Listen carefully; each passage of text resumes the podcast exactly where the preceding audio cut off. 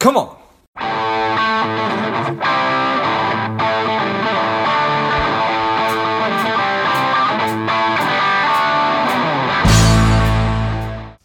Steps were taken, plans set in motion, and the strong and powerful Dan Nicholson is here on Lifeblood Numbers. Welcome, Dan. Super uh, pumped to be here. Thanks for having me on. Yeah, excited to have you on. Dan is a CPA. He's the CEO of Nth Degree CPAs, helping purpose driven entrepreneurs achieve financial clarity. Dan, tell us a little bit about your personal life, some more about your work, and why you do what you do. Yeah, I guess I've, you sort of could describe me as a as a lifetime entrepreneur. I was that cliche kid growing up scheming on on business ideas, mostly bad ones, but uh,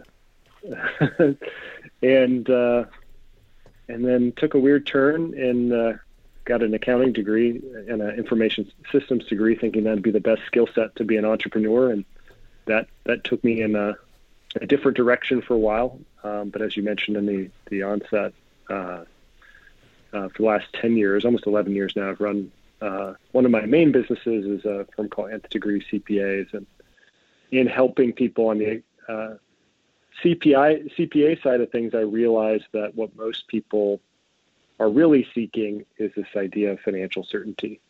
So that's what I really help people do is get uh, certainty around their their finances, get closer to the things that they want because that's what I want. I want more I want my business to serve me and make sure that it's funding what I care about, which is more time with my kids and and uh, pers- you know, pursuits of my my hobbies. Well, I certainly appreciate that that that very much, and you know, you obviously have found that that that human beings, myself included, and everybody else, really seeks certainty. We seek patterns and try to make sense of of the unknown and and the abstract. So, when you talk about financial certainty, what are you talking about? Yeah, so I, I have developed an, a, kind of an overarching operating system around financial certainty, and it starts with an equation uh, that I uh, adapted from somebody else, and it says financial anxiety equals financial uncertainty times financial powerlessness. And so the idea that we have this anxiety about our finances, this this worry, are we going to be okay? Are we going to run out of money? And it's a, sort of this function of lack of certainty around our finances, and then lack of lack of power around our finances. And so I built uh, tools and, and principles. Uh, one of those tools is uh, something called the Certainty app. But it's one of the tools that I help people uh, use to get uh, increase their certainty and also uh, have, have more power. Give me that equation again. It is financial anxiety equals financial uncertainty times financial powerlessness. Financial powerlessness. yeah, that, that, that seems like it's right. financial uncertainty times financial powerless will, in fact, equate to financial anxiety. So, now is that something you just sort of came up with? How how how long did it take you to to sort of distill down all your experience and know how into that? So for years, I have been uh, kicking around this idea of uh, financial uncertainty and I cre- created uh, a different framework before the one that I just uh, shared with you that was much more convoluted, frankly, based off uh, kind of based off some previous uh, research. I mentioned I took this detour, and uh, that detour was I did a fellowship at the board that writes all the accounting standards in the U.S. And uh, I can tell you that's about as far away from entrepreneurship as you can you can get. And so I got this nerdy research background, and uh, to make it worse, I worked on a derivatives and hedge accounting standard. Mm. So as as nerdy as you can get, as research based, as numbers based. And so I, I created this uh, methodology based off research and something called the COSO framework. Of course, nobody understood it but me, uh, but I thought it was great. And then I was driving in my car uh, four or five years ago, listening to a podcast, and I heard this guy, Chip Conley, uh, share this equation anxiety equals uncertainty times powerlessness. And that's where this uh, light bulb click goes off that's like, there it is. I can just add financial to that equation, and that's really what uh, I'm trying. That's what I was really trying to articulate with my overcomplicated methodology I created before. This episode is brought to you by Money Alignment Academy. If you are looking for a financial wellness platform for your company, your organization, and your employees, check out moneyalignmentacademy.com or click on the link in the notes of the show.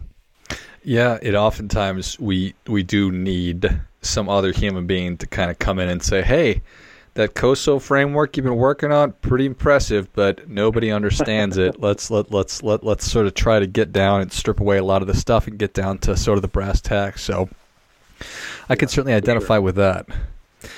So, how does that? How, how does this then? You, you you mentioned the Certainty app. Um, tell me a little bit about mm-hmm. that. Yeah. So. Uh, kind of I've kind of alluded to I have this operating system around uh, mm. achieving financial certainty, and any operating system's got to have some amount of assumptions. Of what are we actually trying to accomplish with it? And and so I have a few few commandments or assumptions uh, around kind of my operating system, and it starts with this idea that every action should get us closer to the things that we want. And uh, what I can tell you from my nerdy research is that uh, most folks assume that more more is the answer to every problem. If I just had more revenue, if I just had more clients, hmm. if I just had more employees, that that would be the solution to my problems. That that would get us closer. It is. It's sort of. It fits nicely into if you're if you subscribe to just the hustle mentality. If I just work more, that that'll solve all my problems. Of course, we know if your number one priority is to have more free time, then more clients or more employees isn't necessarily going to solve that problem. So we have to uh, have a toolkit to get us closer to the things that we want, and we have to acknowledge that almost every question we're asking is a preference-based question. So growing your business is an op- is an option.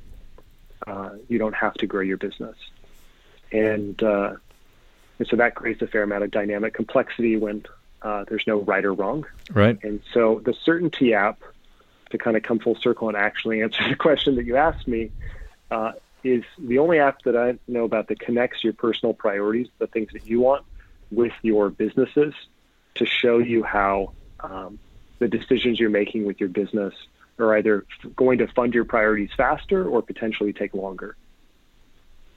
Nice. Okay. So when I think app, I think about something I just pop up on my phone. Is that this, or is that just a, a term that you use to describe this? Uh, so right now it is, and that's a really good question. Right now it is is browser based, but we will have a um, a mobile app coming out later this year. Nice. So I talk, um, and it's not just me. There's a lot of talk in you know the financial world about connecting or making sure that you understand your values and how those will potentially inform your decisions and, and your actions. And that's really what we're talking about here, potentially. Yeah, yeah, and um, I've got a couple thoughts on that.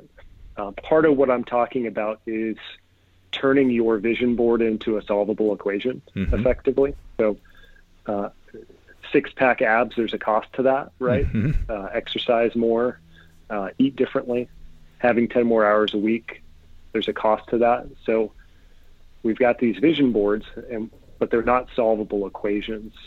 It doesn't tell us how much more we actually need to make. So part of what the app does is turn your vision board into a solvable equation and tell you uh, how much more you need to make.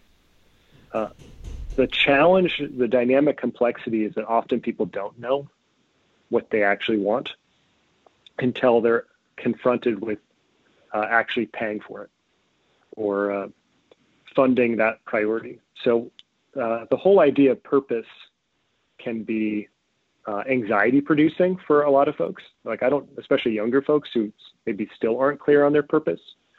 So uh, I tell folks, and I learned this from my coach, start with repetition. Uh, so just uh, start doing the work, whatever whatever it is. Then from there, you're going to uh, pick up some intensity, and then through the intensity, you'll find your purpose. So often we don't define our priorities or anything like that because we don't know what our purpose is. And inherently, that's flawed. We need to get it down, start working towards it, our intensity picks up, then we get the clarity on what we actually want. Yeah, I think that that's a, a very, very valuable uh, process that you just talked about. Instead of telling somebody, just find your purpose. Like, I have no idea how to even think about that or to go about it, but I can just start doing something, start doing it consistently, and maybe it's maybe it's a, a, a variety of different things. And is it a function of then once you start doing them, what you really are sort of drawn to? That's that that's the intensity piece. That's right. Yeah, yeah. Each of us, uh, I call it pl- playing your game, but each of us have our own uh, style, and uh, you can kind of figure out what your style is in business through your favorite sport or hobby. When you were a kid growing up, I've done this exercise countless times, and it's almost you know it's always uh, rang true with folks where I ask them about their favorite sport or hobby growing up and what was their style of play and what did they like about it, so on and so forth. And then I say, okay, well, how does that compare to your style in business? And usually there's a direct one to one parallel of their favorite, their style and their favorite sport or hobby and their default ideal style in business. But often we are playing somebody else's game. And so the idea of repetition is how do we go back to um, those things that we inherently enjoy doing, and uh, let's get the let's get the reps in, and then from there we'll we'll start to get some clarity and intensity, and then the purpose comes. Nice. So when when if if you were, and I'm sure that you have, sort of used this on on yourself, do you find that that it's ha- has it helped you to figure this out, or has is it sort of a chicken and the egg thing? The the times that I have been uh, the most unsatisfied with my business and I've added the most amount of risks and had the most amount of failures is when I was playing somebody else's game. Mm-hmm. I was trying to do something that uh, I wasn't playing. I guess to use a cliche, I wasn't playing to my strengths. Instead, I was trying to raise address my my weaknesses and and really be someone that I'm not. It's not to say we shouldn't address our weaknesses, but the things that are going to make me the best at at uh, at what I do, I need to I need to be able to play to my strengths. So I use this exercise all the time, uh, the playing your game exercise, to uh, make sure that um, that I'm frank, frankly to make sure that I'm playing to my strengths and then I use the certainty app and uh, the, the sort of solvable equation, the priorities that I've written out to figure out, am I actually taking the steps to get me closer to what I said that I actually wanted? And if not, why? Got it. Nice.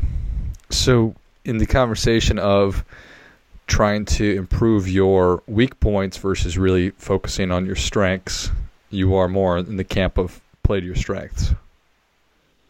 Absolutely. Yeah. Yeah, that's not to say don't address your weaknesses, but uh, it's a um, uh, it, it's sort of a the idea of um, play to your uh, try and address your weaknesses just from a mathematical perspective. Like, again, this is my kind of nerd, nerdy way of thinking about sure. things, but uh, what's more likely to get the outcome that we want, playing to our strengths or addressing our weaknesses mm-hmm. from a, a, volatility perspective? We're much more likely to be successful uh, and consistently execute when we're doing things that we're already good at. So, so oftentimes people try to uh, let's steal this from a, my business partner, Nick Peterson. So often people are trying to raise the ceiling. They're always trying to hit personal bests instead of raising the floor let's just eliminate the bad things happening. And that's much easier to do when we play to our strengths. Yeah, no, I, I appreciate that very much. It's like being mindful of uh, what's walking out the back door as opposed to trying to get more stuff in the front door, kind of a thing, right? Hundred percent. I did this exercise. Uh, I do it for clients, kind of you know, around once a quarter, where I'll look at their profit and loss statement for the last uh, three years if they go back that far. And I look at it by month. And uh, I look at it by month because then I can say, well, what are all of the months where you had a loss? On average, folks have a loss month about a third of the time, so four months out of the year. And what if we turn that loss into just a break even to zero? Let's just change that loss to zero. Uh, typically, that would increase their profits from somewhere between 60% and 300% when wow. I do this exercise. Um, and so then you look at, okay, well, is there any trend?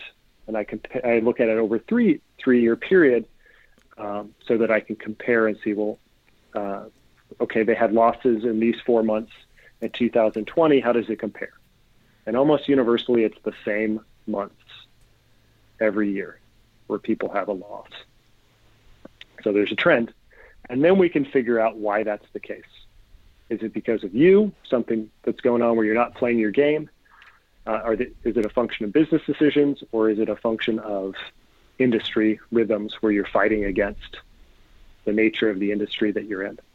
And then we can start solving those problems. That really what we what we now know though is that if I just went to a loss, if I just raised the floor, eliminated bad things from happening, I could potentially and uh, 60 to 200, 300 percent increase in profits. A massive increase just by eliminating the bad things. So that's an example of um, more, more, towards playing towards our strengths, um, trying to eliminate the bad things, trying to eliminate doing um, playing somebody else's game. It's such a testament to the value again of having somebody just just another set of eyes on things. It's like this has been going on in your business for years and years and years, and it's happened really the same times every year, and you just either you just don't realize it or you chalk it up to this is just the cost of doing business when in fact you could be improving your bottom line by 60 to, to hundreds of, of, of, of, of percent. So yeah, what, one of the most nefarious things that happens to business owners is what I call the highest month paradigm, which is I'm the most concerned about clients in the three months after they have their highest revenue month. Uh, because t- typically for the closely held business owner, they start going, okay, I've got to scale. Hmm. Just had my highest month scale. And so then they proceed to undo everything that uh, happened that got them to that highest month. And they overspend when the data doesn't necessarily support that this highest month is a new trend. Uh, Dr. Jeff Spencer, who uh, I believe was on your show and a mutual contact of ours, he talks a lot about his research and coaching some of the best in the world about uh, uh how more uh, your highest month, your high, your uh, whatever new milestone is often a period to take a breath rather than a period to double or, or uh, what often entrepreneurs say 10x they have their biggest event ever and now next year they're going to do t- try to do 10 times that event. Like hmm. no actually now it's a period to take a take a rest for a moment. Let's see what the actual trend is before we go out and spend a bunch. No all in dan. 10x yeah i think yep. that that's i think that that's very wise right there. I love it. Well dan people are ready for your difference making tip what do you have for them well, uh, we've been talking a bunch about it, but uh, just to sort of cut to it, which is play your game. As I mentioned uh, kind of before, uh, every action that you take with your business, your business exists to serve you. And so every action you take should be getting you closer to the things that you want. So uh, that's why we need to play our game, because otherwise, what's the point? Well, I think that is great stuff. That definitely gets a come on, come on. Dan, thank you so much for coming on. Where can people learn more about you and how can people engage with you? Yeah, it's, uh, two places. One, uh, certaintyapp.com, and, uh, and then my accounting firm, nth-degreecpas.com. Love it. Well, if you enjoyed this as much as I did, show Dan your appreciation and share today's show with a friend who also appreciates good ideas. Go to nth-degreecpas.com. Can you spell that for me, Dan? Yeah, uh, NTH, and then degree, D E G R E E, and then CPA, CPAS.com. Perfect. And then certaintyapp.com. Check out all those great resources. Thanks again, Dan. Thank you. Appreciate it. And until next time, keep fighting the good fight. we are all in this together.